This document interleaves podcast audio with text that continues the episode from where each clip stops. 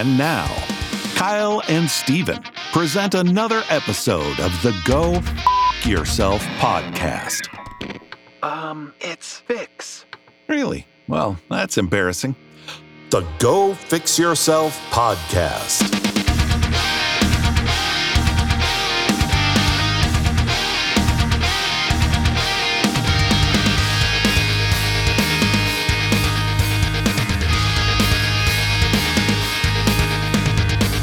What is going on, everybody? Welcome to the Go Fix Yourself podcast. I am one half of your host, Kyle, and sitting with me is Stephen Kornfield. Hello, everybody. Thank you for tuning in, as always. Yeah, today's episode is a good one with Emma Hill, somebody that we found out we had a lot of history together. She is a local musician. She's grown up in Alaska her whole life and branched out to Portland.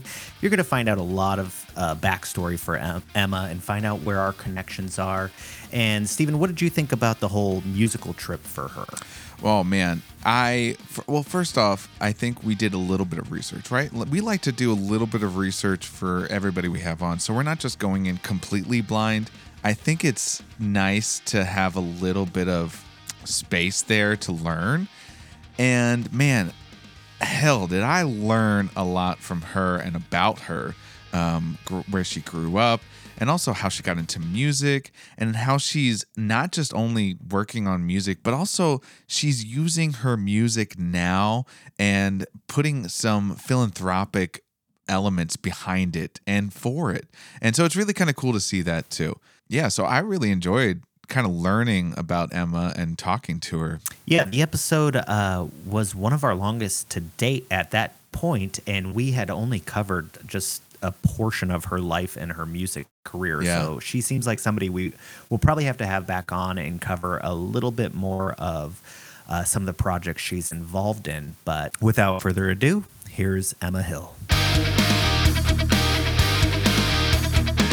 Well, listener, we are very, very excited. Sitting across from me right now is the wonderfully talented musician, Emma Hill. Thank you for being here. Thank you so much. Oh my goodness. Oh my goodness. Oh, the applause. You can hear it. These out are really there. These are really good mics. They kind of block it yeah, out. So. Yeah, yeah. But there's Thank a you, lot everyone. Of it. Soundproof room is we a, where we are. We're recording in front of a live audience nowadays, and uh, it's yeah, that well. wasn't that wasn't told to me, but I'm yeah. I'm seeing it now. I'm feeling it now. Um, yeah. Hi guys, thanks hi. for having me. Oh, absolutely. Thank you for coming and t- taking time out of your busy schedule, because you are busy.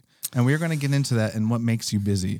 But you are busy, so thank you for being here, and thank you for uh, allowing us to talk your ear off. And you, hopefully you can talk ours off. You're going to talk ours off. Mainly. I'm here for I it. I hope so. Yeah. I'm here for it. I, there I'm are pretty times, good at it. There are times where I can get a little carried away, and like Kyle would be like, okay, buddy, like you've said enough. Let's go. Somebody from the audience says, shut up, Stephen. So, shut up! Shut up! Yeah. Oh, my. Sir, sit down. Yeah, that's incoming at some point. Yeah. So, Emma, tell us a little bit about your beginning, where you started. I read a little bit about you, and we're we're going to get into how we already knew each other to some extent. But okay. I read... Do you not want to start that off? I don't want to start exactly there, because okay. it sounded like you were raised in a village. I was, yeah. I was like, there's definitely a, there was a okay. lot more to it prior to the... Uh, the to, to college. To college okay, so we're going to work our way up. I just, I just thought maybe like, I was like, oh, clear the air. Everybody like... Everybody know. starts but life at hey, twenty. Every, hey, listener, just, you know what? They knew each other, and we're gonna figure, we're gonna we're find gonna out how. So stay tuned yeah, for stay that. Stay tuned, listener. The, in, the after the ads, yeah, there are no ads. Um, yeah, no, I yeah, like the quick, like you know, I think I'm glad when this is not the only thing that's like known about me for a long time, especially as like a young artist. This was like kind of like ooh, her story, you know. Uh, I was raised out in Sleetmute, which is on the upper Kuskokwim River, so about two hundred miles due west of here. Um, okay, yeah, on the yeah. other side of the Alaskan Range, so not at all near the road system. Uh, What's it called? Sleetmute. Sleet. Can you spell that for me? S L E E T M U T E. Oh, just like it sounds almost. Yeah, okay. yeah. It was like kind of a strange Russian spelling of the like of the slate rock, which is what the river was lined with in that area, and so yeah. I mean, it's a Yupik village. Um, Population. At the time I was there, one hundred. These days it's sitting more at about eighty. Whoa. Wow. Yeah, so tiny. Mom was a school teacher. Dad was a pilot. It was supposed to be like a two-year adventure. My dad's still there. We can't get him out. Whoa. Um, Mom just left like seven years ago. Do you ever go back and like visit? Yeah, I mean... Um, Can you paint the picture for someone who doesn't know, who's listening, who doesn't know what a, an Alaskan village is or looks like? Small, that small. Kind of uh, like, are we talking like ten buildings or fifteen buildings? What, the, what are we looking at? Okay, the entirety of the of the town is probably about a mile in length. Um, there's a dirt airstrip, um, gravel airstrip, but every you know you have to come in and out via airplane.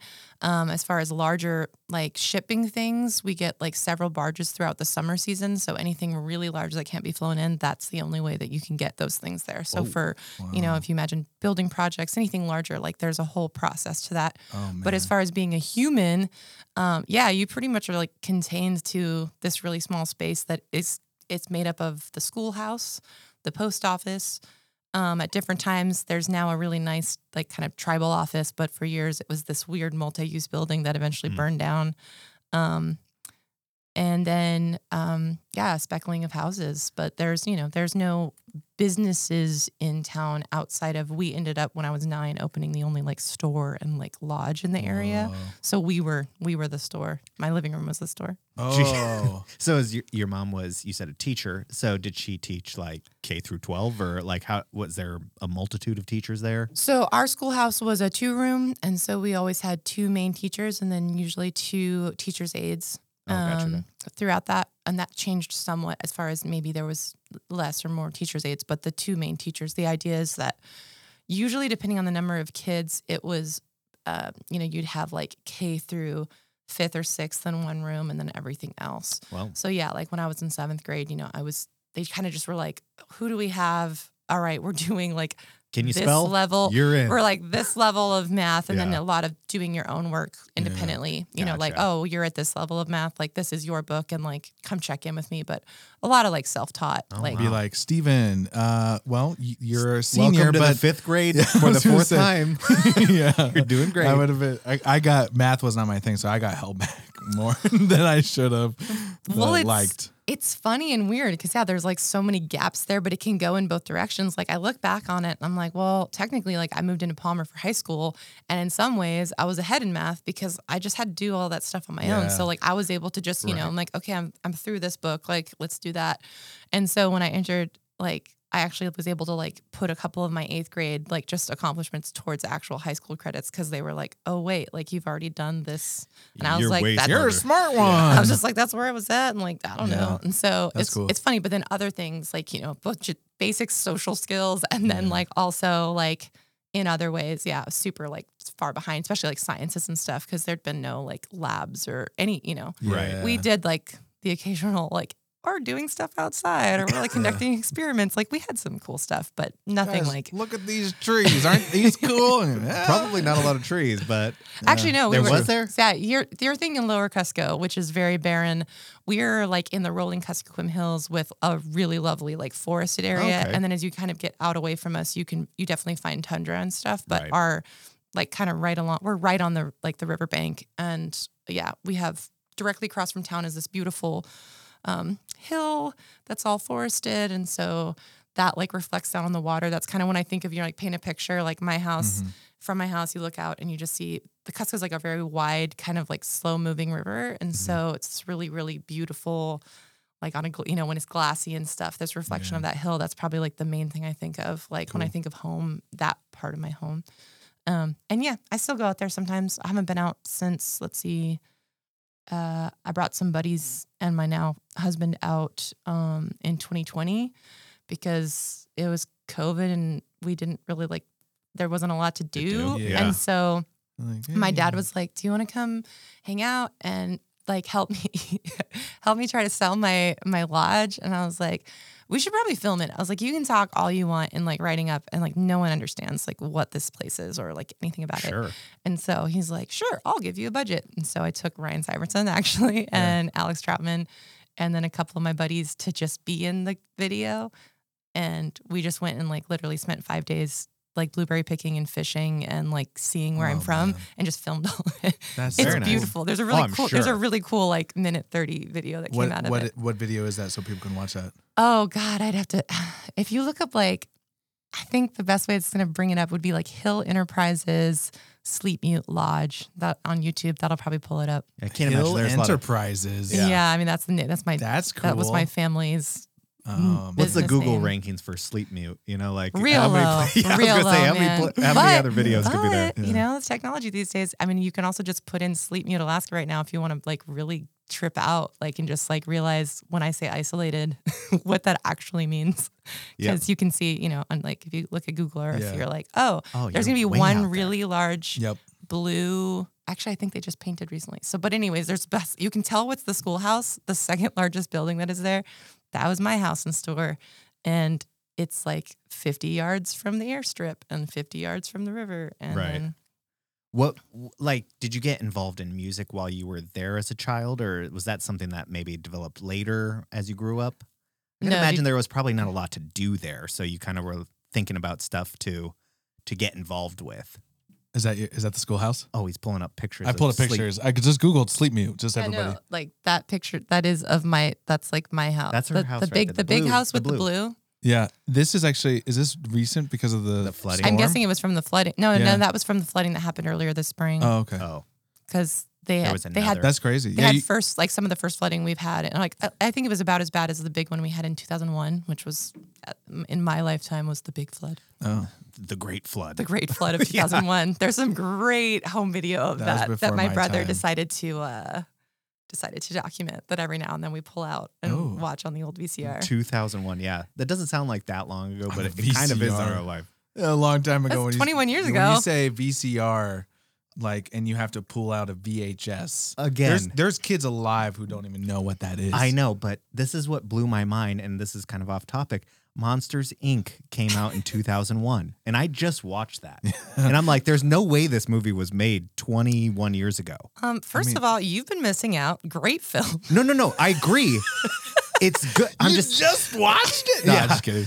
I, I, I wanted. To, I had a few spoilers, so I had to forget it, you know, for a few years. But I'm like, "There's no way this movie came out the same year, yeah, literally the same month almost as nine eleven." Yeah, yeah. Because you watch yeah. that footage, and you're like, and then Pixar. I'm like. The, this there, yeah. There's no way this came out twenty years ago. And it did. It's crazy, the technology that we live in nowadays. Man, uh, it's insane. It is. But what we were kind of getting to is I I want to know if music started in Sleetmute. Okay, or yeah, yeah. if it kind of developed later. See, we're doing that thing where Sleetmute's such a weird thing that half it, of this is, is going to be about it's that. Enticing. And not, it's enticing. It's enticing anyway, to talk about. It is enticing. But yes, I have always loved music. Like the, the you know, part of my story is that like basically mom said that that was kind of like my version of talking. Like even before I really like was speaking actual sentences, I kind of just went around the world like singing, singing. and making yeah. make just cool. making songs cool. up. And so, um, yeah, most of my childhood, everything about my childhood, as you know, there, as you were saying, there's not much to do there, was surrounded with my love of music, and that was both creating music and just um, any music that I could get in, which was a really big deal. We didn't have radio and stuff. Yeah. So like I literally would order tapes and C Ds and, and then just fixate them on them and create, find all my favorite tracks and then create mixtapes for myself so that I could go and like sit by the river and like listen to all cool. these cool songs that I was really digging. So I've always loved the curation of a really good playlist. I've always loved um, the power of lyrics. Sure. Um, and for me, I was really lucky. The only reason I knew, I think, what music was was because my parents' tape collection. Because when they went out there, they had like just like a small um, boombox basically, and then like this little like briefcase that like had like you know it's like a little tape divider. Oh and I yeah, think it probably had something exactly like probably like eighteen tapes or something mm-hmm, in it, mm-hmm. and a lot of it was like their favorite stuff from it was a lot of like sixties, seventies like folk rock. Right. But then there was a little bit of like newer you know kind of things in there that I was. I mean, my first real album that I fell in love with as a five-year-old was Bridge Over Troubled Water by like Simon Garfunkel. I knew right. every single word. I didn't understand what it meant, but like sure. I knew it. I like tried to mimic all the the melodies, you know, that was like yeah. That so the Great Awakening. I could see you down by the river with boombox on your shoulder. Kind of just, just pumping up the volume. Simon and Garfunkel. Did you yeah. say that? Say but anything you, style. Did you literally say that? But it's so like, it's like sad, funny, but like not when I was five. No, I was just doing it in that, in the house, not on my shoulder. Obviously I was five, but Like to say anything like it's, yeah. Well, it's just it's just funny, but like hello, there are darkness, whole, my old friend. There are like whole chunks of my like tween and young teenagehood that's literally just like I was sitting on a riverbed with like my little C D slash tape yeah, oh, yeah. boombox not above my head, but just like but, that's yeah, that's what I was doing for entertainment. I was yeah, like, I get that. When so when you started actually like making the music, guitar, piano, singing, like drumming on the table, it's. Everything, like everything around my music always started with my voice. Like I just, I just love to sing. And I think the first time I ever got up in front of a group of people and sang to them, I was, I don't even know if I was five yet. I was either four and a half or five and a half, like in that range. And it was one of the Christmas pageants. I just like went Getting up and over that stage fright early. I just, it didn't exist for me. I was That's just, awesome. I was just like, I, I'm meant to sing.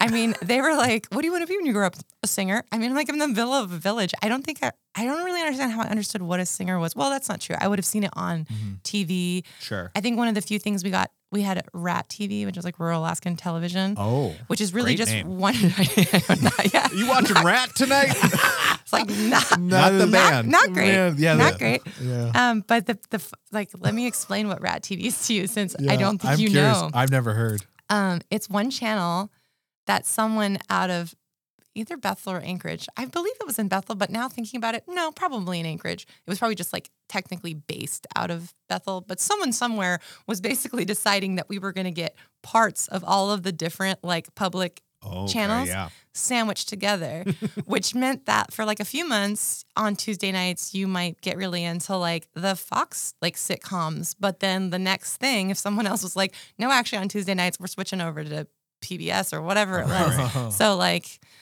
You might get you like couldn't get attached you might to get like a season of something and be like, is it coming back? I yeah. don't know. Maybe to the rest of the world, but not to me. Would they do this like mid season? Like, you know, like Rat did whatever they wanted. Okay, it was like, it was like, like in my head that it was, was their like, motto. You, like, uh, what was one of the things like growing up? I don't know. I loved like, um, you know, anything Nickelodeon, right? Any commercial. So you'd watch it, but then like it would stop. Would it stop like the season? You'd be like, what the hell happens next? Are, are there shows out there that you still don't know how it I, ends? Because the, the crazy thing is, I feel like the answer is yes, but I don't know if it was mid-season. I feel like it was more like maybe it got picked up for another season, but okay. we didn't know because okay, it they, was just so done, they, or we never we didn't get it. Whoever was in charge would be like, "Oh, we'll let the season finish out." Okay. Basically, yeah. I mean, nice. What happened in Gilligan's well, Island? The, well, the big thing is, are they still there? Well, yeah. Also, like you got you got a little Rat T V, like a little booklet that was like your oh guide. Oh, so you didn't and have a T V so guide. And so it was like a little T V guide. And I mean, oh, you can say Nickelodeon. We were not lucky. We did not get Nickelodeon. We were that was like considered like a, a cable. That was that premium. Was a, that was a premium, premium. thing. Yeah. But we did get like not reli- for Rat. Welcome to Rat T V. Religiously though, we got. It sounds like M T V. Yeah. It sounds like something it, that that would needs be, to be a skit. I yeah. Picture, yeah. Oh, that would I mean, be I'm telling funny. you right now, you can say, I mean, all of this is like, it's so, I mean, you say M T V. I was like, do you want to know how I like heard about M T V? Somebody came Rat. into town and hung, no, no, no M T V was, was never on Rat. Of course not. It was not that this cool. This is R A T. It was not that yeah. cool.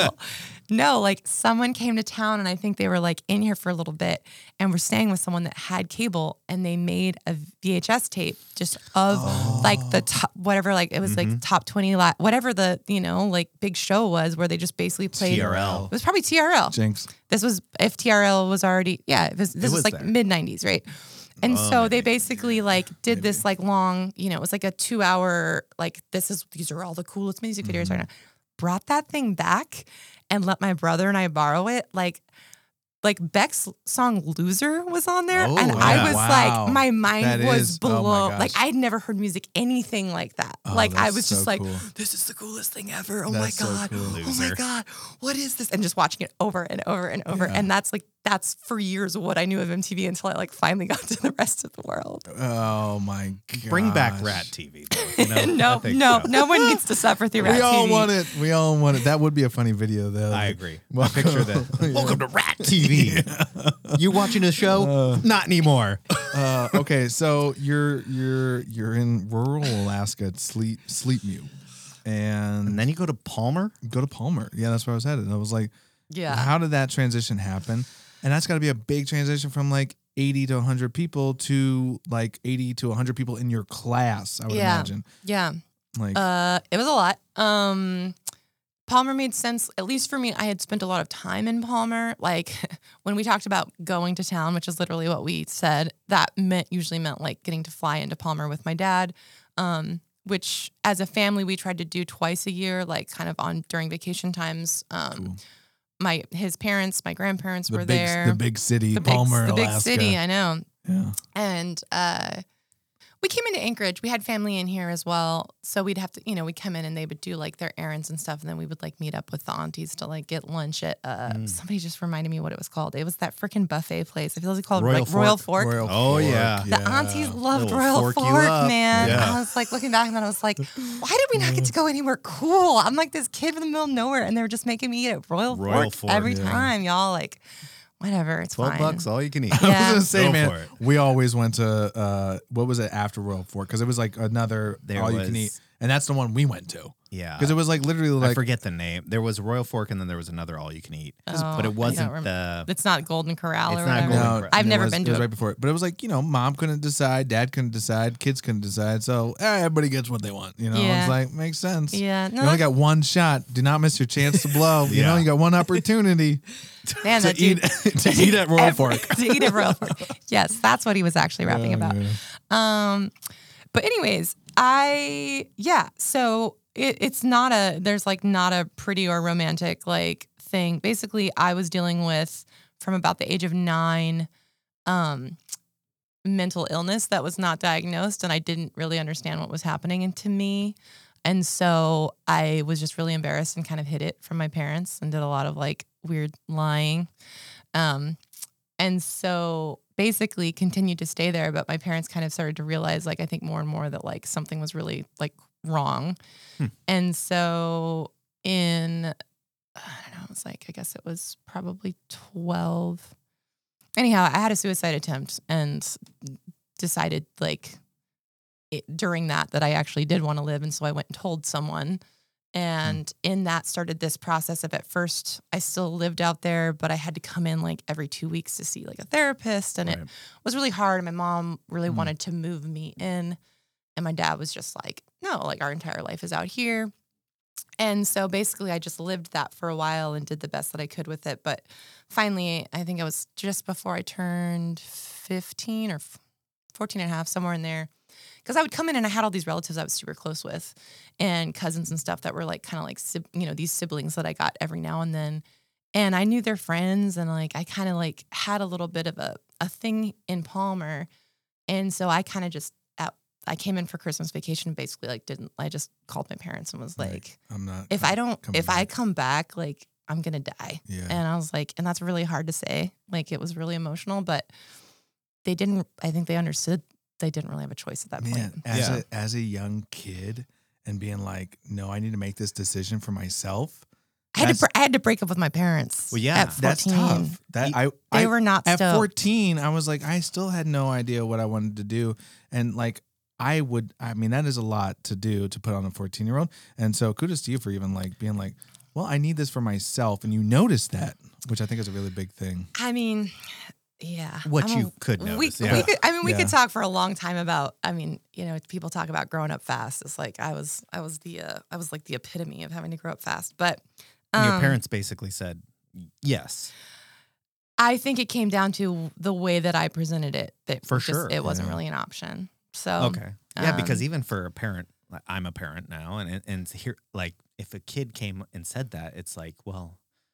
Well, okay. Yeah. I mean, like you wouldn't want to force them to do something that. Well, it was it was really heartbreaking for everyone, and it wasn't like it was something easy for yeah. me. I mean, I there's this whole other side of things there where I basically had to be aware that probably in order to like survive, let alone thrive, I needed to not be there, mm-hmm. and I needed to be in a different environment. I was suddenly really aware that it was like my that specific environment and that isolation mm-hmm. that just did not work with my brain, and then. But also realizing, you know, I, I grew up there. So right. when you grow up in a village of eighty, you are close with everything. Those are your people. Like yeah. when you talk that's about, your that's your, like, you talk about tribe, right? Like yeah. that was, and man, talk about like the, the race aspects. Like I was all kinds of confused. I was like, I was the Gusuck, but I desperately wanted to be accepted as Yupik. Like in that sense of just like, I was one of them. Mm-hmm. And I, I weirdly kind of got away with it, but it was cause I like did, you know, I did all the stupid shit that, like, yeah. as kids, like, I don't know, it was this thing of constantly trying to, like, prove yourself. And the reality, though, those were, people were my family, and I basically had to tell all of them, like, I had to break up with them, too. Like, not mm-hmm. in reality, but I, I mean, in a really big way, I had to be like, I can't stay here because this is making me sick. Right. And, yeah. and uh, it's just the reality. And, yeah, it was like, I kind of tell people there's that chapter, and then there's the Palmer chapter, and then there's everything after. And Palmer played a really huge role because um, Palmer had probably, like, changed my entire life because, like you said, while I was obsessed with music, there was no musical opportunity for me out there. Mm-hmm. And when I moved in, my cousin, who uh, Megan, who's a year older than me, we've been best friends, like, since infancy. She also loved to sing, and so she was in the Palmer choir. And so that was, like, I kind of immediately had an in there and just, like, got to go and talk to the choir director. And he was like, yeah, sing something for me. And I sang. And he was like, oh, yeah, you're in. And so I immediately got to just cool. channel. Like, you're hired. Yeah. yeah, I just got to channel into that. And that was literally, like, that was, you know, when people think about the thing that they were in, yeah. in high school, like, I was a singer. That's what I did. Like, five days, I, we were in, like, a the symphonic choir. And then we also were in, like, the smaller elite, like. Uh, Select choir? Is that what you guys called it? No, we called it, I think we were in... We you said were, this was freshman, sorry? This like freshman I was halfway year? through freshman year. Halfway through freshman year. Yeah. Okay. And then I ended up graduating a year early. So I was actually only at Palmer High for two and a half years. Okay. Did, did you ever go to, uh, like, uh, what was it, All All Allstate? Allstate, yeah. You ever do that? I did that one year. And I was, I remember that wild weekend, dude. Yeah. That Singing was some a, crazy songs? Yeah, like, oh, what? Man. We did the, uh, like, the main song from Rent. Mm-hmm. Oh my god. five hundred twenty-five thousand six hundred men. It's still one of the best songs like, that gets stuck in my head. Falsetto king over It's a great here. song. Just, that wasn't even falsetto, baby. I know, you want I mean, me to go falsetto? I don't I'll want you falsetto. to. Steven's like, um, excuse me. Wait a second. Anyway, sorry. I, uh, no, no I'm, I love that. I love that you know what Allstate is. I mean, yeah. unless you're like, with someone that understands, like, it starts to turn into, like, band nerd shit. And I wasn't in band, I was in choir, but we were all lumped together because yeah. you got to go do those things, right? You had Allstate. For sure. We did the things where, like, our, and our band teacher was everything to us. His name was Stan Harris, and he was, like, my hero. It's like, so not only did he, like, give me purpose in this time that was, I was not doing super hot. Um, and then I should also, before I get too far, so the, the biggest thing for me, my cushion, and the reason that I actually even had that opportunity to say I'm leaving is my cousin. So my cousin, my cousin Meg and her sis- little sister Krista, they're my second cousin. So they're, like, closer to me in age, but their mom is my first cousin. And she, she was the one that came out, basically was like, I, I can't, I'm not going to tell your parents what to do. I can't tell you what to do. But if you get to a point where you ever feel like you need to be here and not there, mm-hmm. you have a place in our mm-hmm. home oh, and we'll good. make it, we'll figure it out. That's nice. Which, I mean, that's my really parents nice. helped in a huge way. I mean, once that was figured she out, made they, space for you. She made space for me yeah. to actually even think that it was possible. Mm-hmm. And that's how that happened. So, cool. so that was a huge part of it. But then I got to be, like, sisters with Meg and Krista, like, which we already kind of felt that way, but it was great. 'Cause then Meg and I just were like, we were the choral nerds, yeah. and five days a week we sang in choir for an hour after school. Yeah. You know what? I, uh, I think I've told my choir story before, maybe. Uh, I had a girlfriend that was in select choir. That was what we called it at my yes. Boring. All right. Wait, wait. I'm going to go back. No, I'm, so, no, I'm ready. I'm here oh, for this, no, Kyle. So kidding. I decided, you know what? Kyle's got some pipes. I'm going to go try out so I can go on all these awesome trips. I walk in. I'm thinking it's going to be a group tryout, you know, all this stuff. And so the teacher's sitting there at a piano. She's like, all right, let's go through your tryout here. And I go, by myself? And she's like, yeah, you, you're supposed to bring a song. And I, I'm, you know, I don't Twinkle. know, thirteen? No, close. Oh, really? Close. Oh, Row. Happy birthday. I just, I'm like, and I can't sing worth jack. I was just thought it was going to be like an easy cakewalk. Like you're on, you know, because they were like, no one's going to get kicked off. Yeah. You're going to get to go on all the trips. I do this horrible rendition of uh, "Happy Birthday." Me and my friend do. At least you got the you got the first note right now. Yeah, no, really I I nailed it. So next day they put up the list of all the names that made it, and I'm going down with my finger. I'm like, "Come on, baby, come on, baby, come on." Alternates. Uh... Kyle Redding. I almost made it. Like, I you so, celebrated that. You were oh, like, almost, baby. They did not kick anybody off, but I was certainly an alternate that never got called. So I, I tried. You know, I put myself Um, I just need to know, do you, is that written on your resume somewhere? Alternate, it should be alternate select choir. For select choir, seventh grade. He still has his business cards. Yeah. Pulls it out. It's on my LinkedIn. Just in case Kyle Redding, alternate. Select choir. Happy birthday, singer. Oh, um, man. Anyways, I, I'm sorry. That was a, a little off track, but. No, I'm I'm loving that. Yeah. So those trips, though, like yeah, those were like. I'm jealous. Talk, talk about yeah. talk about the perks. Uh, for man, we, you know, like Stan Harris, he and his wife would like, they had to do a lot of this, just totally volunteer to make a lot of this stuff happen. So like he got the thing where he was passed, he was allowed to drive the bus because mm. like, otherwise there would have to be his budget to like hire like a bus driver for the whole weekend. And he's like, nah. Not for and this so he's just like, yeah. And so he's just like, he's lo- yeah. Oh, I like that. Yeah. I bet he would kind of like that. Uh...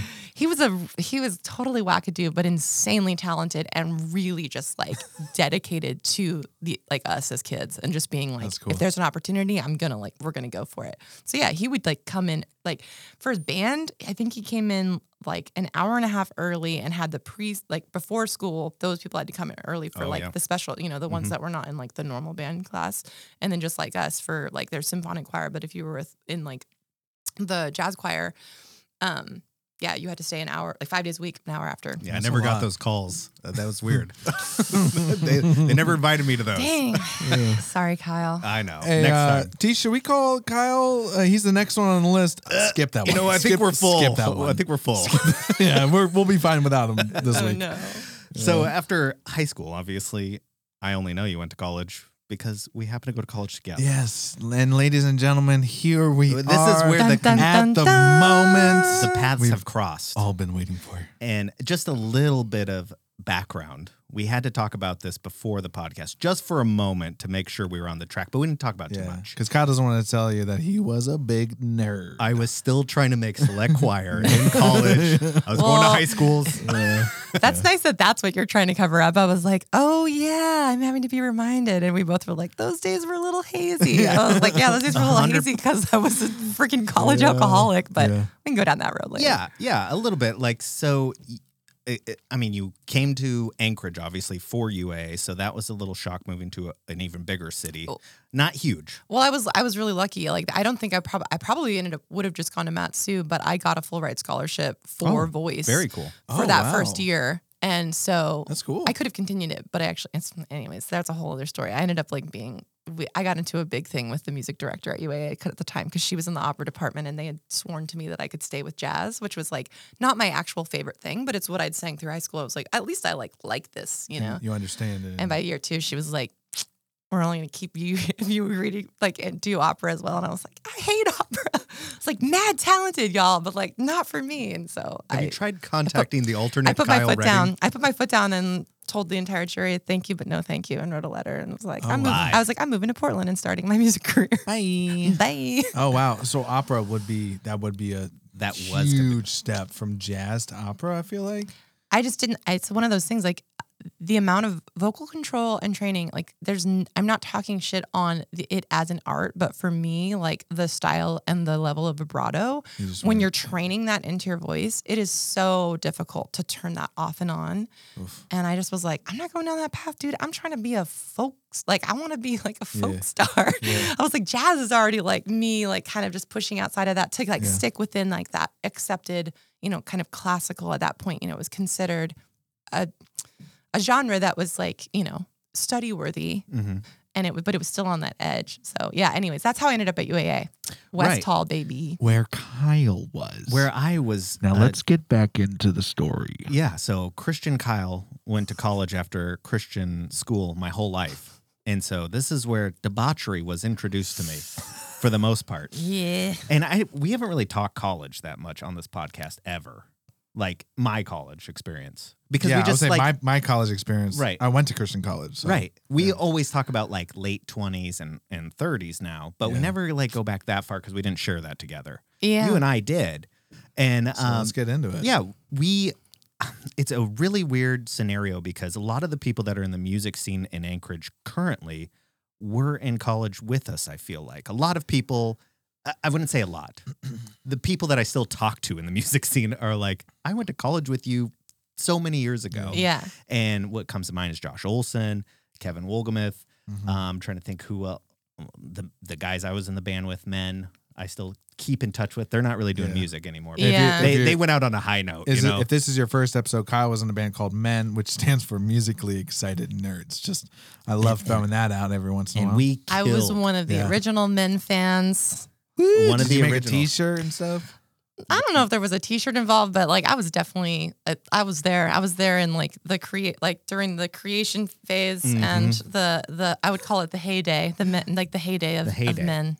Yep. Yes. Practicing with the Hoons at our men house. Oh, the, the Hoons. Hoons back in the day. We wow. had, we had this house called the Men House, which I have to say was pretty, pretty legendary in some ways on for college kids at the time, if you were in the music scene. Because it was like a place you could come that was five guys living there playing music. Yeah. And you could come party whenever you wanted. That was where the after parties always were. And there's me drinking my water or my Diet Coke or yeah. something like that. I was the biggest buzzkill, I think, ever. I No, I mean, well, first of all, you just admitted to me that the Men House is what changed you. You it, got you got, you got taken me. and introduced yes. you to the dark side.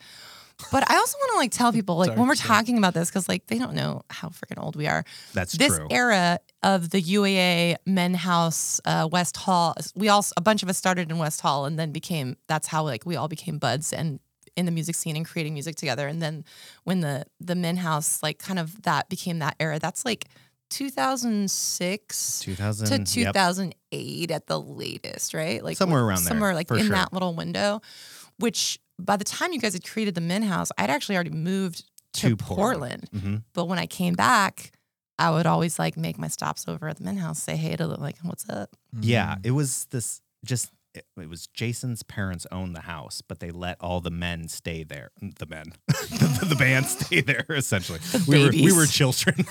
we were literally children. children. That like, there was no men I'm here. Pretty sure Jason's brother was twenty-one, so he bought all the alcohol oh, yeah. for everybody. And it was just this. Sorry, Jason's brother. I was going to say, just.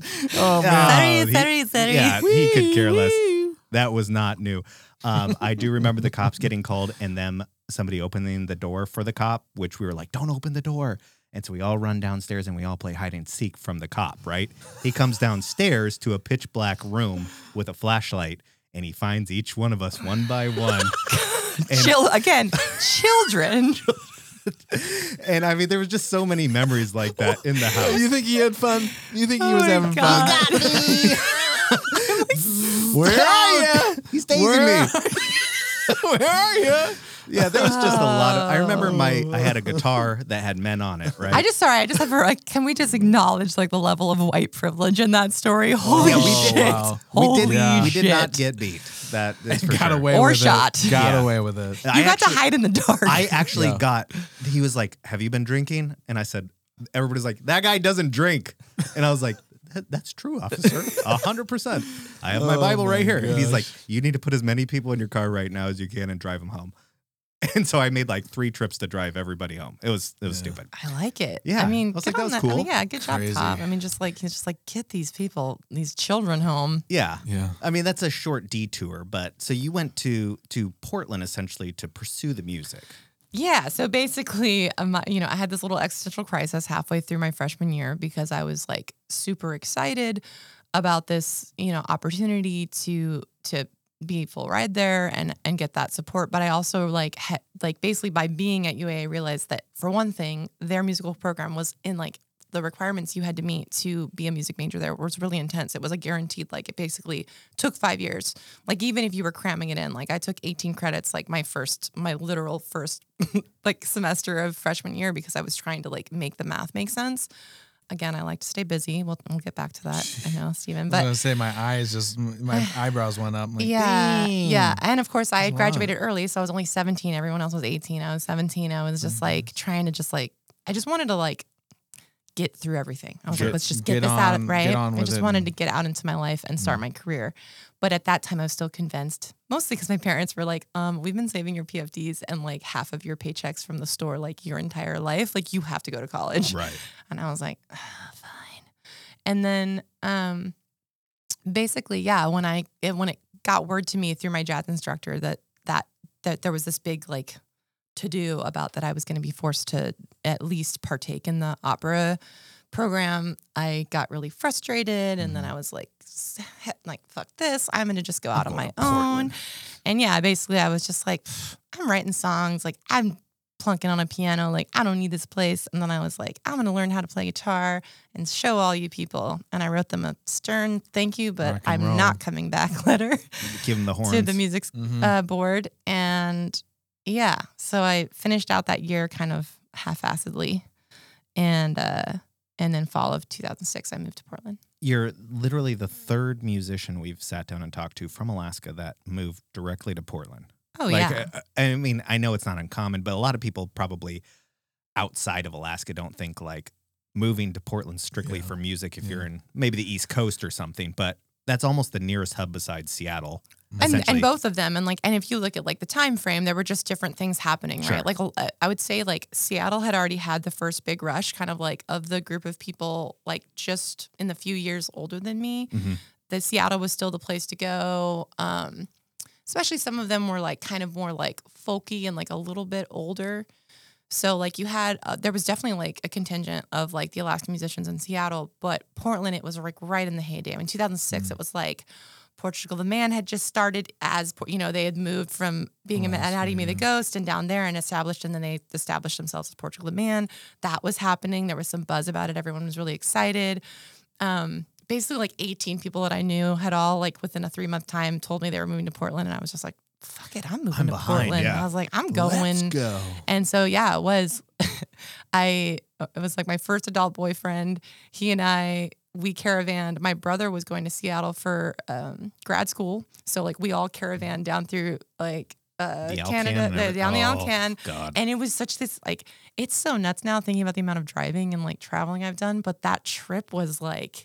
Legendary. We had like the actual Alcan book, you know, like we had the milepost, oh, yeah, the and mile we were post. And we were like following it, you know, exactly, mm-hmm, and yep. like seeing all this stuff. And you always do that your first time on the Alcan. It feels and it's as you should. Yeah. It's like it's it is yep. pretty grand and epic adventure. I mean, I just redid it in a totally different way in in twenty nineteen, and not with the milepost, but you know, like yeah. it's still it's still pretty. It's an interesting my, drive. It is an interesting. My drive. so my I mean, uh, quick story, really quick. My first time up. Was with my parents, and my parents listened to this. I love you, mom and dad, but they were told before we left that they could see Denali from the Alcan. Okay. They didn't realize like where or when it was, and so every time we passed a mountain that looked big, do you think yeah. that's it? We no, no, no. We stopped and they took pictures just in case. just in case it was. They didn't get in front of the mountain again. We got to do another p- family so, picture. I so, mean, let's be real. They it, were not calling it Denali. They were calling it Mount McKinley. Mount McKinley. That's true. Oh, yeah. Yeah. We we we drive time. another twenty minutes and then be like,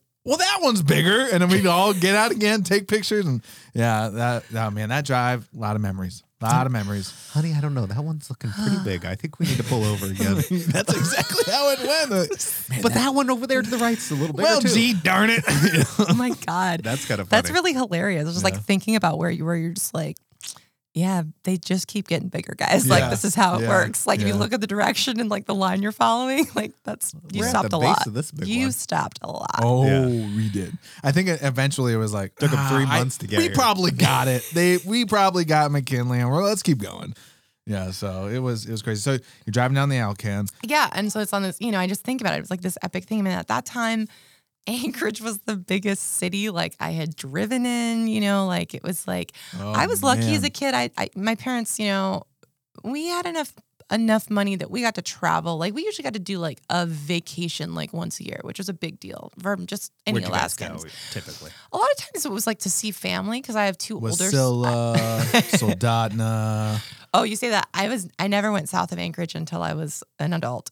Oh, wow. Spring break in it Fairbanks. Was, it was like not on my, that was like, for whatever reason, like from Anchorage on, like, not on my parents. I don't even know there what's was, down there. My, Honey, I didn't. Do not go south. I, I didn't. My, I, I, mis- I even the asked them. I was land. like, what did you guys have against like the freaking Kenai Peninsula? They're like, nothing. We just like, our time in was really limited. So like we went where the family was. And if uh, we weren't, yeah. we were going out of state, which was a really big deal because we wanted to show you kids like other things. So it was either oh, like really cool. Disneyland or like we went on a road trip where we like went to the Four Corners and did like, you know, oh, everything okay. from the Grand Canyon, or we went to see, we had two older siblings from my mom's first marriage who were already like out living their lives. And so we would go to where they lived and like see them and spend time with them. So that, that was kind of like our big trips. I did get to do a couple of epic school trips when I was still in Sleetmute that I tell people I'm like literally changed my entire life. Like, what's one? Uh, getting to go to this mock law competition. What? I can't even get into the story. Bro, that is not what I expected. I expected like Disneyland or something. No, no we, but the cool thing about it is we got to fly to D C and be there for like eight full days. And oh. our teacher was so like, he was from the East Coast and he had gone to law school. And this was like, he was on his big like Alaskan adventure kind of before he went for, to take the bar and like settle yeah. down. And he wanted to just show us so much. I mean, which was an amazing thing. He just was like, these kids, like, they know nothing. So he, like... They're literal dumb idiots. Like, they know nothing. He, it was four of us. And we lied and said I was a freshman. I was only in eighth grade, but I wouldn't have been able to compete. And so we said I was a freshman. And I got to go. And it was me and my brother who had at least traveled outside of the state before. But the two other kids had never been outside of Alaska. Like, they'd only ever been to Anchorage, was like the, you know, most civilization wow. they'd ever experienced. So we're in D C doing this competition, but also going to eat at all the, like, we had Indian food. We went to the zoo. Like, we got to oh, do man. stuff. Like, our Mind minds were blown. Blowing. Then yeah. one day he's like, this is going to seem really kind of crazy, but we're going to do it. And you guys are going to thank me for this later. We're robbing a bank. I knew you were going to say something. I was like, what's he going to say next? No, way cooler than that. All way right? co- How can you cooler. get cooler than that? No, this dude wakes us up at like four a.m. with Krispy Kreme donuts. None of us have ever had a fucking fresh donut in our lives. Oh, my God. And gosh. Then it says, get in the van. We're going on a road trip. Drove our asses up to New York City for one full day. And that day took us to like Wall Street, took us to all these things, took us to oh. um, took us to a Broadway show that night, and then stayed up Jeez. for like twenty-four hours and drove us back to our hotel. And so as a fourteen-year-old from a village, I was walking around in New York and like literally abuzz with like the like, energy there. You're not like... And I was like... This is where I'm going to live one day. I'm going to live here one day. Like, this is the oh coolest thing gosh. I've ever seen. Like, this is everything. This is everything. And just like completely shifting my, like, just actual, when people were like, oh, my mind blown. I was like, no, really? My mind was so that blown. Is, that is very mind blown. By the energy. And it was all just because this guy gave a shit. You know, yeah. he was just like, hey, man, I got him this far. Like, why not, like, take him up for a full day to New yeah. York? But then, shout uh, out but that then, guy. Well, yeah, shout out His that guy. His name is Justin Stringfellow. Like, he was, he, I'm still he, friends with him. He's a badass, has an amazing he family. Could've, he could have just been like, yeah, we're going to go to New York City. That's cool. But the Krispy Kremes, man. That just takes it to a whole well, nother you gotta level. Get those, you got to get sugar in those kids quick. You know, they got to wake up. Let's go. You guys yeah. ever hear of no, coffee? No, I mean, I mean, it's what's so crazy. And like anyone that grew up in villages, like or as we call it, you know, if you're out in the bush, like you, you understand that like opportunities had everything to do with who your teacher was and how long they stuck around. And like, were they motivated or were they just kind of there to like get a little bit of experience and get the hell out and get on like with oh, living where they yeah. wanted to, right? Sure. And my mom ended up being one of those like long-termers. She didn't mean to, but it's just between my dad really liked it out there, blah, blah, blah. But we had these handfuls. And even though Stringfellow wasn't there for a long time, he just really gave a shit. And That's from the cool. moment he and his wife showed up, like just made us feel really special. And like, we like that we deserved like all of their attention and all of their like energy. And like, she did like dance classes with us, even though it was like, I mean, what, you know, but then at like the spring recital or whatever, we like showed our little dances that we'd learned, which were pathetic, but like, it was something they realized, like, you have to give these kids something to like look forward to. You have to give them something to like oh, do cool. and to feel like they have to like to strive for. And it literally, like, it makes such a difference yeah. in your day-to-day life. When I mean, you're, here we are, how so. many years later, and you're still talking about, talking about this, this couple. Trip. And this couple, like, I, oh. I feel like they, you know, they made such an impact. They, they That's why I'm telling people, I'm like, it yeah. changed my life. And I luckily, like, I'm still in contact with them. I've watched their kids grow up. Like, when they moved there, they only had, like, they were on, they had just had their third baby. And they ended up moving back to Utah. They have a huge family. And, like, they're just the nicest people. And, like, you know, Facebook, one of those things that's really cool for that. Like, yeah. and, like, a couple times I've been, I've played in Salt Lake City and they've come to see my show. And, like, I got to, like, see some of the kids and, like, just, like, but mostly cool. it's just in the internet land. But I can just see that they're out there still doing awesome stuff. Yeah, those yeah. kids, kids are doing awesome stuff. Krispy Kreme every day, probably. Jesus, I'm jealous. You said he's a lawyer? Yeah. I'm calling him if I ever get, um, that's the one I'm going to. Well, Kyle, I got a good defense, and here's a Krispy here's Kreme. A Bring me a Krispy Kreme before I go gonna, to jail. Saying, we're going to get you out of this case, bud. You going to take me to we're New gonna, York City? We're going to go to New York City. Let's go. Let's go. The prisons there the are great. Get in the van. Yeah. This is my dream. Oh man. That I mean that's that is pretty awesome because you know you hear about teachers and it's like always one person in somebody's life that makes a difference.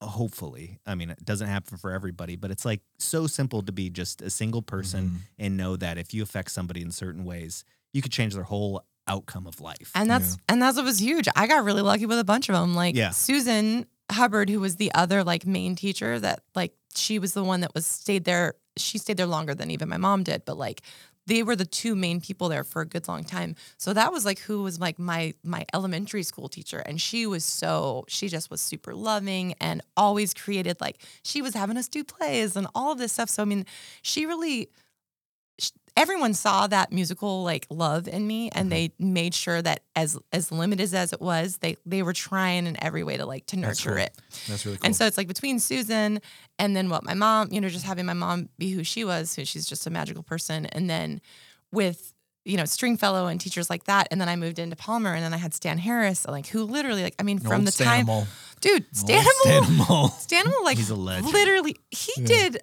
so much for me. I mean, yeah. this is a man who would show up and do, you know, do my demo tapes for not just all state, but all Northwest, like at, you know, six in the morning when oh, he had time wow. to, because he played piano on it. So we could record an actual little, you know, yeah. cassette tape and send it in, which, which you had to do at the time. time. Recording. Exactly. Well, I no, because my no. brother and I did bedroom, bedroom pop when I was like thirteen. B P. Mm. Yeah. Everybody does that. B P. Yeah. I don't think anybody's called it that, but okay.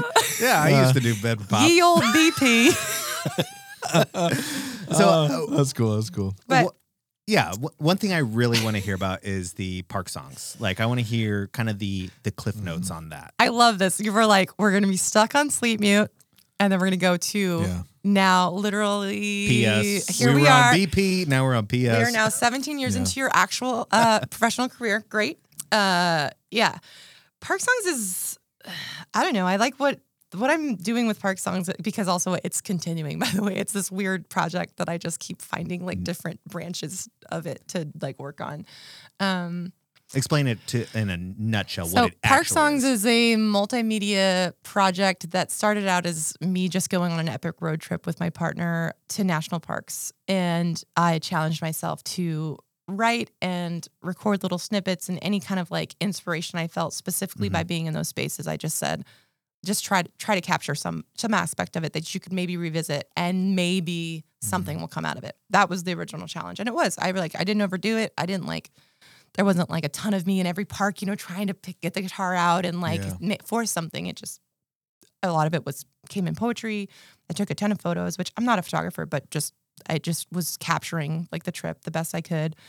Um, and then we came back. Uh, the trip ended up being this awesome thirty thousand mile, like went to over thirty national parks, lived in the wow. back of our truck. And towards the end of it, um, I had to take a, I took a break and met up with my bandmate, Brian, and we went to do a European tour that had been on the books for a while. Okay. So we went over there for five weeks and I met back up with my partner, Spencer, in Phoenix where his mom lives now. And he was there with the truck. And it was basically, as we were leaving Europe, it was the end of February, it was becoming very like evident, at least in that part of the world already, that like something very serious was happening. Right.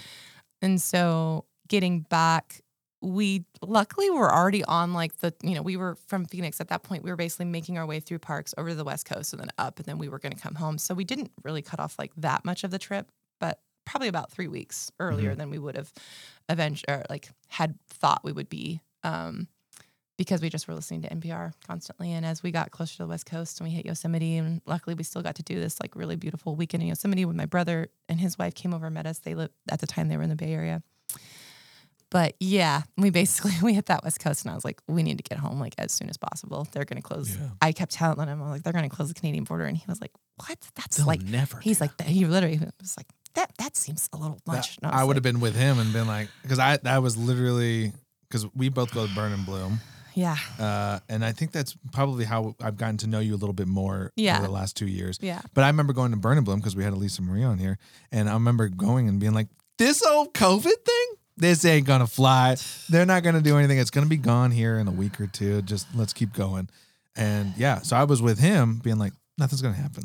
Borders aren't gonna close. Yeah, it wasn't like that he didn't think anything was going to happen. He just was like, that seems a little extreme. Right, no. And for me, yeah. I was just like, I just traveled. Like, I had to travel from another country. Like, I saw what was already kind of starting to, like, feel, like, you know, there were signs everywhere. People were, start, like, more and more people were wearing masks. It yeah. felt very, like, unlike anything I'd ever experienced. And it was just, for me, the fact that the epicenter at that point was in Washington State. I was like, we have to go through Washington State, or we have to avoid it entirely and go, like, go into Canada somewhere else. But I was like, if at any point they're going to close down the border, it's going to be right there. Because, yeah. you know, it was, it was well, at that time, that like what we thought was like raging. First, the first, you know, cases was in Seattle, or it had just dropped in, or how how was that? It was one of the first, it was the first major case, I believe, that was actually like found was yeah. there in Seattle. And then, of course, like, by that time, a bunch of other people ended up, you know, also yeah. having been like a- affected.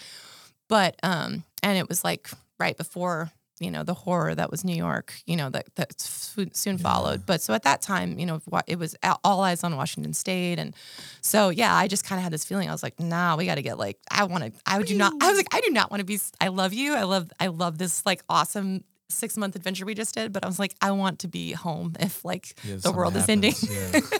It's very smart. Very smart. So yeah, we like, we cruised up, but Park Songs kind of like saved my, saved me and my sanity. Um, yeah. we, we got back literally like on the day of lockdown. Mm-hmm.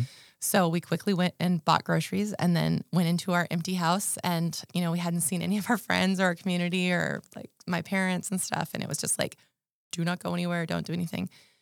And it was kind of intense because A, I'm really good with money, but like this was like a once in a lifetime like trip that we were doing. So I'd kind of let us like dip into the savings a bit more than I usually yeah. would have, but we were both going to come home and like, it was going to be busy season for work. him. He, he works in the bike world. It was like, great. It's busy season for you. I had all these like shows lined up. I was like, I'm just going to hit, you know, all those shows that sometimes I say no to, I'm going to say yes to all of them. Just yeah. like fill the coffers get, back up and kind of get money, get caught up.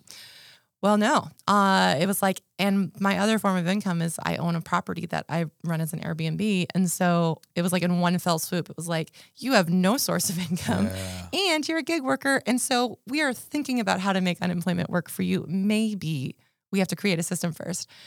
So yeah. the weirdest thing, it was like super in our favor in some ways. Spencer did work at a bike shop. And so they ended up being considered a necessity. Right. For, you know, part of the transportation thing. And so he still had work, which was huge. So we, you know, we weren't completely broke, yeah. but it was also just really shitty because then he was working these like twelve hour shifts and I was just like at the house by myself. This is also before we adopted dogs. Okay. Yeah. Mm. So picture that- me by myself, just come off this epic fucking adventure, yeah. but really missing all my people and Anchorage and my community. Lonely. I was so lonely and sad. And also terrified. I was like, mm. yeah, because I'm, I am, I'm like the anxious one. I'm like, nope. If they're saying everyone is gonna die, like everyone I know and love's gonna die. Yeah, that's how that's it's happening. Scary. Very similar. And so, yeah. But silver lining, y'all. He came home one day from that job, and I said, I need a dog like today. I need something smart. And so smart. we got onto A R F and found our little uh, senior citizen Pomeranian toothless dog named Chevy. Called about Chevy, and they're like, fun fact. Not he's a biter. No. Well, with no teeth. Yeah. yeah. It's yeah, like lucky yeah. you. That's the good lucky news. Lucky you. Good news. Biter, no he's teeth. He's a gummer. There's definitely some gumming. There was some gumming in the first days. Um, but no, his little sis, we didn't even see her picture. And so they go, well, he's actually soul bonded. So like, it's not like required that you take this other dog. Oh. And I'm thinking they're going to say like, oh, some giant dog or like this really sick dog that like has all these special needs. And I was like, oh God, what kind of dog is in there? Like another toothless Pomeranian mix. I was like, sign me up. I was like, I, I will meet them immediately. And so now I have fur babies, and their names are Sarah and Chevy, and they are oh, six it. and eight pounds, and I can carry them both under Four one teeth arm. Combined. No teeth. No zero. No they're, zero they're teeth combined. Zero for zero. Her tongue is his is like a little out. Hers is ridiculously out at all oh, times. She's like all, very little oh, tongue so control, and she's it. just like permanently a, a little soft food all the time. I, yes, I slurry their food. They just, they get like tiny puppy or tiny dog food, and then I put hot water on it before a little bit before they get to eat it. Oh, you, I love them already. They, so they saved my life, and then I was getting to finally back to Park Songs. So basically I had put in for a Rasmuson fellowship pre pre pandemic, right? Like it was like the requ- I think it was like due by the end of January, somewhere in there. I like, or at least that's when I knew I had time to, to work on it before this that European trip. So and, I just and like tell the people what the Rasmuson. Yeah, so the Rasmuson Foundation is amazing. Um, they do all kinds of uh, philanthropic work, but they do especially like they have one part of their entire foundation focuses on the arts, and they do these individual artist grants. Mm-hmm. Um, and there's different tiers of them. Uh, the project awards, I had gotten one some years back, uh, which was huge. It was the way I was able to go and like tour Europe the first couple of times. Um, and then it had been some years. You have to take a certain amount of time off from applying if you're if you are awarded a grant, and then. Uh, the middle tier is called a fellowship, and it's a it's a substantial amount of money that's supposed mm-hmm. to help you. Basically, it's for someone who's already established in their career. It's basically supposed to give you like a very, very meager, bare bones salary so that you can focus on whatever project you're currently working sure. on. And so that's what I had applied for because I was I fit all that criteria, and I was mm-hmm. super stoked about this mm-hmm. weird. I was like kind of starting to write some songs already about parks, and I was like, this could be a thing. And I was like, and I could like include like this little book that's almost like an extended liner notes with mm. all these photos and poems and blah, blah, blah. So I just, just start writing pop, it. Pop, I just, yeah, I pop, pop, pop. And I'm just writing them into a grant application, sent it off, went off on this epic tour and then forgot about it and then thought the world was ending. And so when I get a call from Enzina uh, Mirari, who was, I had told, like just forgotten that she was now working with them. I just know her as a friend and like and as an artist. And she called me from her personal phone. So I'm just like, hey man, like people are just kind of calling these days, you know, like just catch, catch like, up, catch up, checking in on everybody. I'm like, oh, and that's sweet. And Cena's calling. You're the nice big winner. And I'm yeah. just like, hey, like how's it going? Blah blah blah. And then she goes, well, I'm actually calling on behalf of the Rasmussen Foundation. And I dropped the phone, like not kidding. This is like maybe I'm just dramatic and ridiculous, but it was such a big. It had such a big impact. Just I knew what she was about to say, and I just like fell to the floor, just like ugly crying. Luckily, it was her, and she knows me because I was just so. I was like, I realized what it was. And then she yeah. picks. You pick up the phone. Yeah, like, you did. We you, you actually didn't get it. Didn't get it. ah. No, luckily I've been applying those long enough to know they don't call you if yeah, you didn't get, get it. it. Sorry. And but it was crazy. Like it was like knowing that we weren't going to foreclose on one of the properties, knowing that I. Mostly it was like the validation that like I yeah. wasn't totally crazy like, to be like, I'm going to make a book. I've never done that, but like I make songs. I'm pretty Heck good yeah. at that. So Heck like, yeah. and they were like, yeah, no, we're, this is, we really like it. And so between that and the little dogs, that's basically like twenty twenty was, I was like, I have something to focus on. Mm. And I have these two little dogs. Like I have to get out of bed and like take them on Do their walk. Something, yeah. And so. Got an income coming in. Yeah, that was huge. I basically, yeah. what I did for myself is I just made it like a monthly, I basically gave myself a monthly stipend, and that's what, like, I just split it into that over a twelve month right. period. So I was able to just like, nope, the bills are paid. Like this is paid. Nice. And it, awesome. It saved me that like saved my ass yeah. and saved one of my properties so that when things did finally go back to so somewhat normal. now, now, now you have the time to work on this project, Park Songs, and you're writing songs about parks, and you have this idea for a book and all this other stuff. There, it's like a multi. Uh, what I like to say is like multidisciplinary, right? Because there's like a lot of disciplines that I'm sure you had to go through and had to learn. Like you said yourself, you've never done a book. Never written a book. Yeah. Photography wasn't your photography wasn't thing know. Per se. Um, yeah, it was I'm more of a hobby. Yeah, I am a hobbyist at all of these things. I mean, I went yeah. to school for po- for creative writing, so the poetry thing is like, well, Emma, like you put them out in song form, like, it, but it's still it's mm-hmm. it's it's a weird, vulnerable thing, and it's you know it's not like a book book. I didn't write a book. That's that sounds way cooler. Um, I uh, don't sell yourself short. Well, no, I'm just telling people like it's really more of it's like it's this, you know, it's this. I really think of it as like a really cool extended liner notes. It's just, just like it's a ton of photos. I ended up when we were in Europe, I just again like a challenge. So I was like, I'm gonna write a haiku about every park we've gone to. And so I did. And so in every park that's in the book, it has like the little haiku. And then I went around and like, you get the little like national park, like passport book and like yeah. you get the stamps. And so I like scanned in all my stamps and that's like the ones that I got. That's in there. And then, um, yeah, some inspired longer poems and a lot of those got turned, some of those poems got turned into songs. So it's basically, there's a digital album of eleven songs that is called Park Songs. And then there was within the same project, you do not have to digest them together, but there is the book form of Park Songs, which can be purchased in physical or digital form. Um, that is that is that. That's it's a collection of in the order of the parks that we went to, um, just little snippets, both in like photo- in photos and poems and a few essays and uh, little like yeah, little like little pieces, nice package, little, yeah, piece, little pieces of the trip. I love it. Um, mostly because I realized, you know, a lot of people might not ever do anything like that, or have always wanted to do something like that, yeah. and maybe seeing just like a normal person who's not a professional photographer just be like, I went and did these really beautiful things. Here's like actual proof. And I am a songwriter and I feel pretty great about that. But these songs are like not at all like my normal songs. Like I just let myself, also for, for a creative person, I just kind of gave myself permission to do whatever I wanted on that project. Love that. And as someone who's made ten studio albums, like it was really refreshing. Yeah. When I said, I want to record this live around a campfire in Denali, there was no one to be like, that's probably not, that's going to be a little, that's going to be a little lo-fi, don't you think? I was like, I don't care. I really give zero that's fucks. That's the point. I yeah, give zero fucks. Your ear saying, I was like, I'm going to have a handful of cool people around a fire and I'm going to set up one microphone and I'm going to sing these songs and yeah. tell the stories. And that's going to be the album. Oh, I love that. And that's the album. So, but see, I feel like that's yeah, the book, the, the, the music. I feel like you're making like a soundtrack to parks, but also I think like a soundtrack to your experiences. And I think there's something beautiful about bringing other people into that arena and sharing these songs with them, and then also sharing that moment with other people. I think that's so cool. So I tell you're, you're just you're used to listening to like sorry you're used to listening to like music clean, like, oh, you know what, give it another take, you you you ran that one a little bit, you know, too long or whatever, yeah. And then it's raw and it's like human, and I think COVID, you know, brought out some humanity, I think, with people. And so I think, of course, like this is putting a little bit of a human element into it, which I really liked. Well, thank you. Um, I'm really glad. Yeah, I wanted it to be like as organic as possible, kind of like the whole yeah, thing. Organic, I mean, that's a great word. Well, it's it. just like, so I keep telling people, because guess what, guys? You think that that the project is is that. You're like, okay, you did an album, you did a book. Like, that seems like plenty of art to, to create surrounding yeah. this trip, right?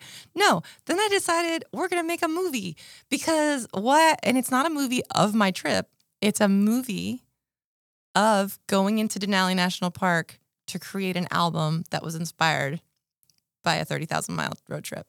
So it's weirdly, by the time we're making, directed by Steven Spielberg, it's crazy, crazy yeah. guys. Oh my goodness. Oh wow. Um, no, I again out of my wheelhouse. I don't ma- know anything about making a fucking movie, but I was like, you know what? You know what's cool about art is that when you're at this level of your career and you s- decide you give zero fucks about like the commercial element, um, you can use it for activism. And I've done like music for like mental health activism for years, but I was like, what about environmental activism? I was like, these places are really sacred. And there's all these spaces that, like, if you don't remind people that they're there, if they have no connection to them, like, why are we expecting them to feel at all responsible for, like, their preservation? Yeah.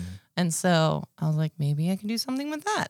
And then my friend was like, yeah, you should talk to so-and-so at the National Park Conservation Association. They're probably super stoked. And so I was like, really? I don't know what to say. They're like, just tell them what you just told me.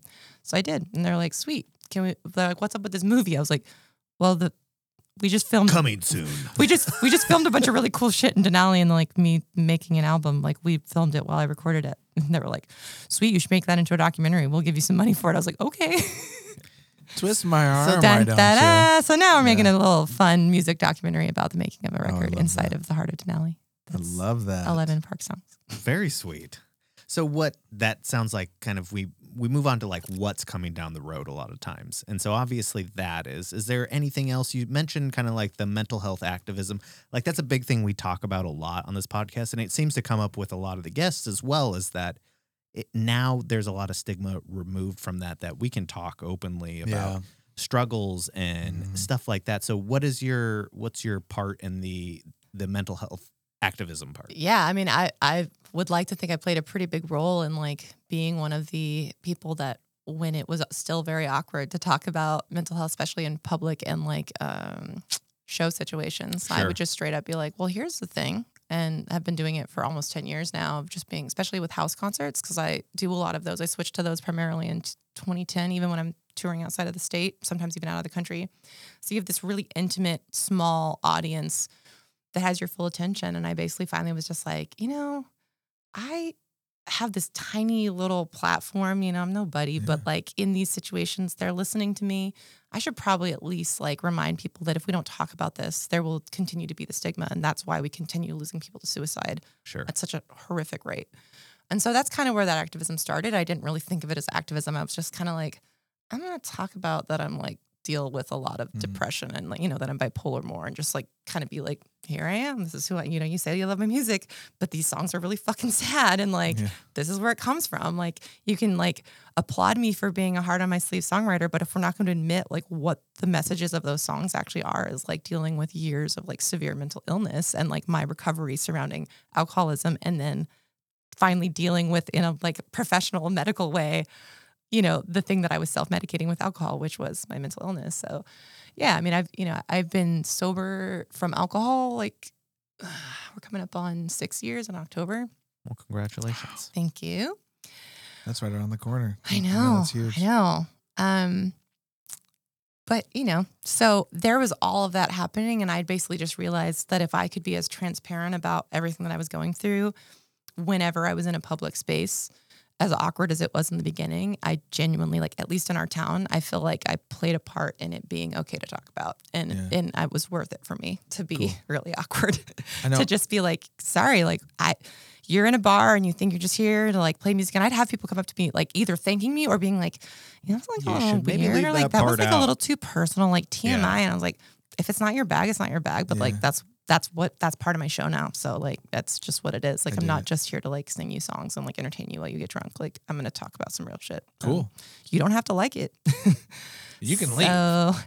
Yeah. And since then I've done some really fun work with the local chapter of NAMI. I started a thing called S O S, Sound Over Silence. We did some fundraisers, which is all that money from those particular fundraisers goes towards suicide awareness and like different um, classes that you or me could go and take at a much discounted rate to basically deal like to talk about suicide prevention, but primarily like mental health, like crisis mode, like how to deal with someone who's actually actively in a crisis mode.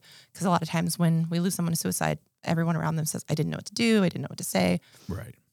And I just really wanted that to no longer be a thing. Like uh. It's not our responsibility, but I want at least everyone to be equipped with the tools to be like, I did know what to say and I tried it, or I did, you know, get them into a car and take them to like a hospital. I did yeah. all the things that I could try to do to make sure that they couldn't harm themselves. And it's not my fault that that still happened, but like, I didn't just sit there because I've been that, I've been that person. I've been both, I've been on both sides of that. I've been the person that no one knew what to say.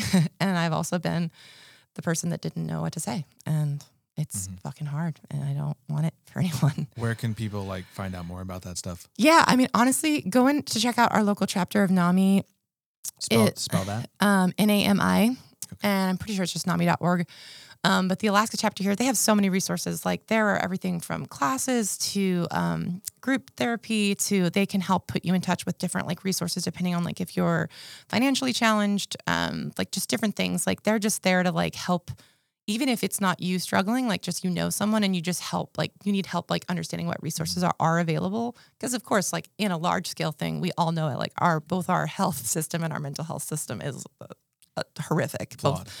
It's very flawed. Yeah. Um, but it's, you know, and it can be really hard to like know where to start. So that was kind of the work that I did in that way, which I guess is, you know, when you think about the activism part of it, but yeah, it didn't really start. I don't think I was like, oh, I'm going to be an activist now. I think I was just like, I need to get this off my um, chest and so, so be um, it. Yeah, I'm yeah. just kind of like, I'm going to talk about this because it's what I'm experiencing and you claim you want to know all this stuff about me, but like it's awkward, but it's but if the you, truth. I mean, yeah. I think you would say if you could save one life just by talking about it, you would do it in a heartbeat. Like no matter how many times yeah. people said don't talk about it. Like exactly. There's I always had, a reason. I had enough people come up to me and say like I needed to hear that tonight, or I lost someone to suicide and I needed to hear that, or I appreciate your like, you know, you just getting through the weirdness of that because yeah. it maybe one day it won't be weird. And like it's getting less and less weird. And that's great.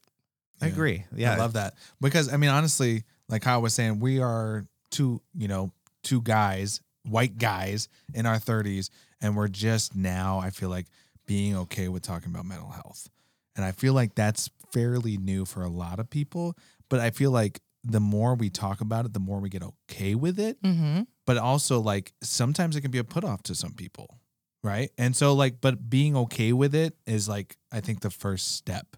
And so thank you for kind of like talking about it and being open about it for a long time, because I feel like you've definitely paved the way for a lot of people who are just now being like, oh, there's a better way to deal with this shit. Yeah. Like, oh, fuck. Okay. So that, that's really kind of cool. And I'm really stoked. And if there's any way we can kind of work together somehow and figure out how we can help what you're doing, which I think is really cool. I appreciate that. Yeah, no, there's definitely S O S is, it's kind of has to work with like when it, it's something that Jason Lessard, who at the time and for many years now has been the, uh, the executive director over at NAMI. He's actually in a transition to another, another job, but he, he and I are, it's, it's our baby and we're going to continue on with it. It just is something that kind of happens cool. if we're lucky about once a year. Um, cause it just, we, we work with, uh, there's a really awesome local group called M H A Ts, and they're all youth storytellers that tell talk specifically about their mental like mental health and like um, story. So it's very intimate. But it but they what is that? It's called M H A Ts, which I'm trying sitting here going, I hate acronyms because then you're suddenly on the spot and I'm like, what? It's mental, mental health, health advocacy. Um, it's like like activism, but it's specifically it's specific telling for stories. Youth. And it's, it's probably, and it's actually, uh, it's like when you think about like things like The Moth and like where you tell storytelling, yeah. like as an art form, they have to learn like that stuff, you know, the whole seven minutes thing and like they're really cool. doing it, but it's all about mental health. And they go into these places where they do it for other young people and you can get recruited. And so all of our S O Ss have you, like we've always created a platform for some of those kids to come in because our shows are always all ages. They can come in, tell the stories while pe- bands are getting set up. And it's just, yeah, so there's just a lot of ways that, I mean, there's a lot of people out there doing really cool work at cool. being like, especially with the young people being like, no, we talk about our feelings. Yeah. We, like, this is important. This Get is how I'm used to it. Yeah. yeah. And I'm loving it. I Every time I'm hanging out with like young people these days, I'm like, man, y'all got it. Y'all got it figured out. Yeah, dude. It's yeah. so nice. It gives me hope. It gives me hope for the future. Yeah. I'm like, they talk about their feelings. They don't, they think it's dumb to get super fucked up. They actually communicate. Yeah. Yeah. Oh, man. Uh, well, um, that's really cool. And I'm very excited.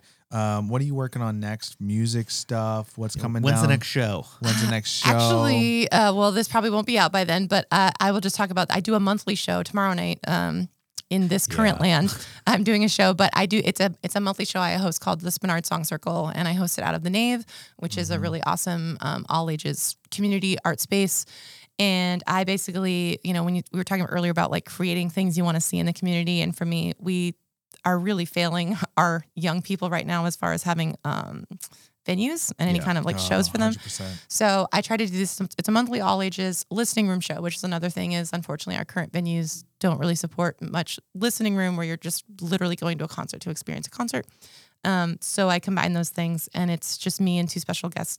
Songwriters every month, every month, yeah. and I just we just go in the round, and I'm like, you know what I've been thinking about lately, blah blah blah, and then I was like, that makes me think of this song, and I sing the song, and then they go, they can, there's no rules, they can be like, oh, I have a song about that, or they can be like, yeah. that's dumb, I've been thinking about this, and go in a completely different direction, but it sparks conversation, and a lot of that conversation, we you know we call it a safe space, so it's a lot of this, like we were very, it allows people to uh, talk a bit about their songwriting process, but also just have some good conversations in a in a listening room where cool. people put their phones away and actually just we just chill for two hours. Hell yeah, and dude. Serenade them. So uh, yeah, um, check out Spenard Song Circle. I've got a Facebook page, and then if you just follow Emma Hill Music, I'm where I'm posting about most of my creative endeavors on Instagram, Facebook dot com. Yeah, Emma Hill Music dot com. Um.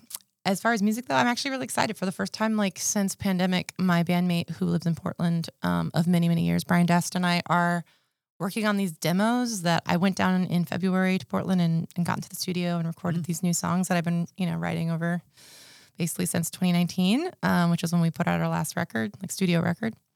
And so, yeah, we're doing these, like, weekly Zoom meetings where we're doing production notes, like, in real time together, cool. which is what we would be doing, like, when we go out on tour, which is very weird that we haven't played a show together since, well, we were in Europe. We were in Berlin. The last time we played on a stage together was in oh, Berlin wow. on February twenty-fourth of twenty twenty. Um, but yeah, so I, yeah, no, we're kind of working on a whole new record of, you know, Park Songs is my weird little solo, strange, endeavor. Multidisciplinary project. But yeah, no, as far as like the Emma Hill um, and Brian Dass thing, we got some really cool songs being worked cool. on, and I'm excited to see where they go. Well, we're very excited to see where you go, uh, and we are very appreciative of you coming out. And, and we're going to bring Krispy Kreme uh, yeah. donuts next time we see you. Oh my gosh. Be like, so we're going excited. to New York City. Yeah, we're, get in our van. Get in the van. Get in our, put on the blindfold. That was part of it too, right? Like you did that. Nobody get any creepy ideas. Don't yeah. just start showing up to places with a van I'm and a box of Krispy Treats. Every like, high school I know. Free donuts. Eat this donut and get in the van. I will change your life. Uh, you tell yeah. anybody. Uh, yeah. Make sure you know that know. person first. Know uh, that person. Consent. Ask them. Yeah. I don't yeah. know.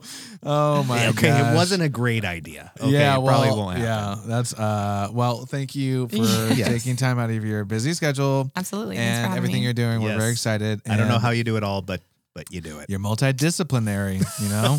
I do well, he just likes that word. Thanks, I do guys. like that word. I know. Like, it, it, it, it like says everything that you need to say in, you know, just a few syllables. So I love it, but I also love you, so thank you for everything you do. And uh, we'll end it there. Okay, great.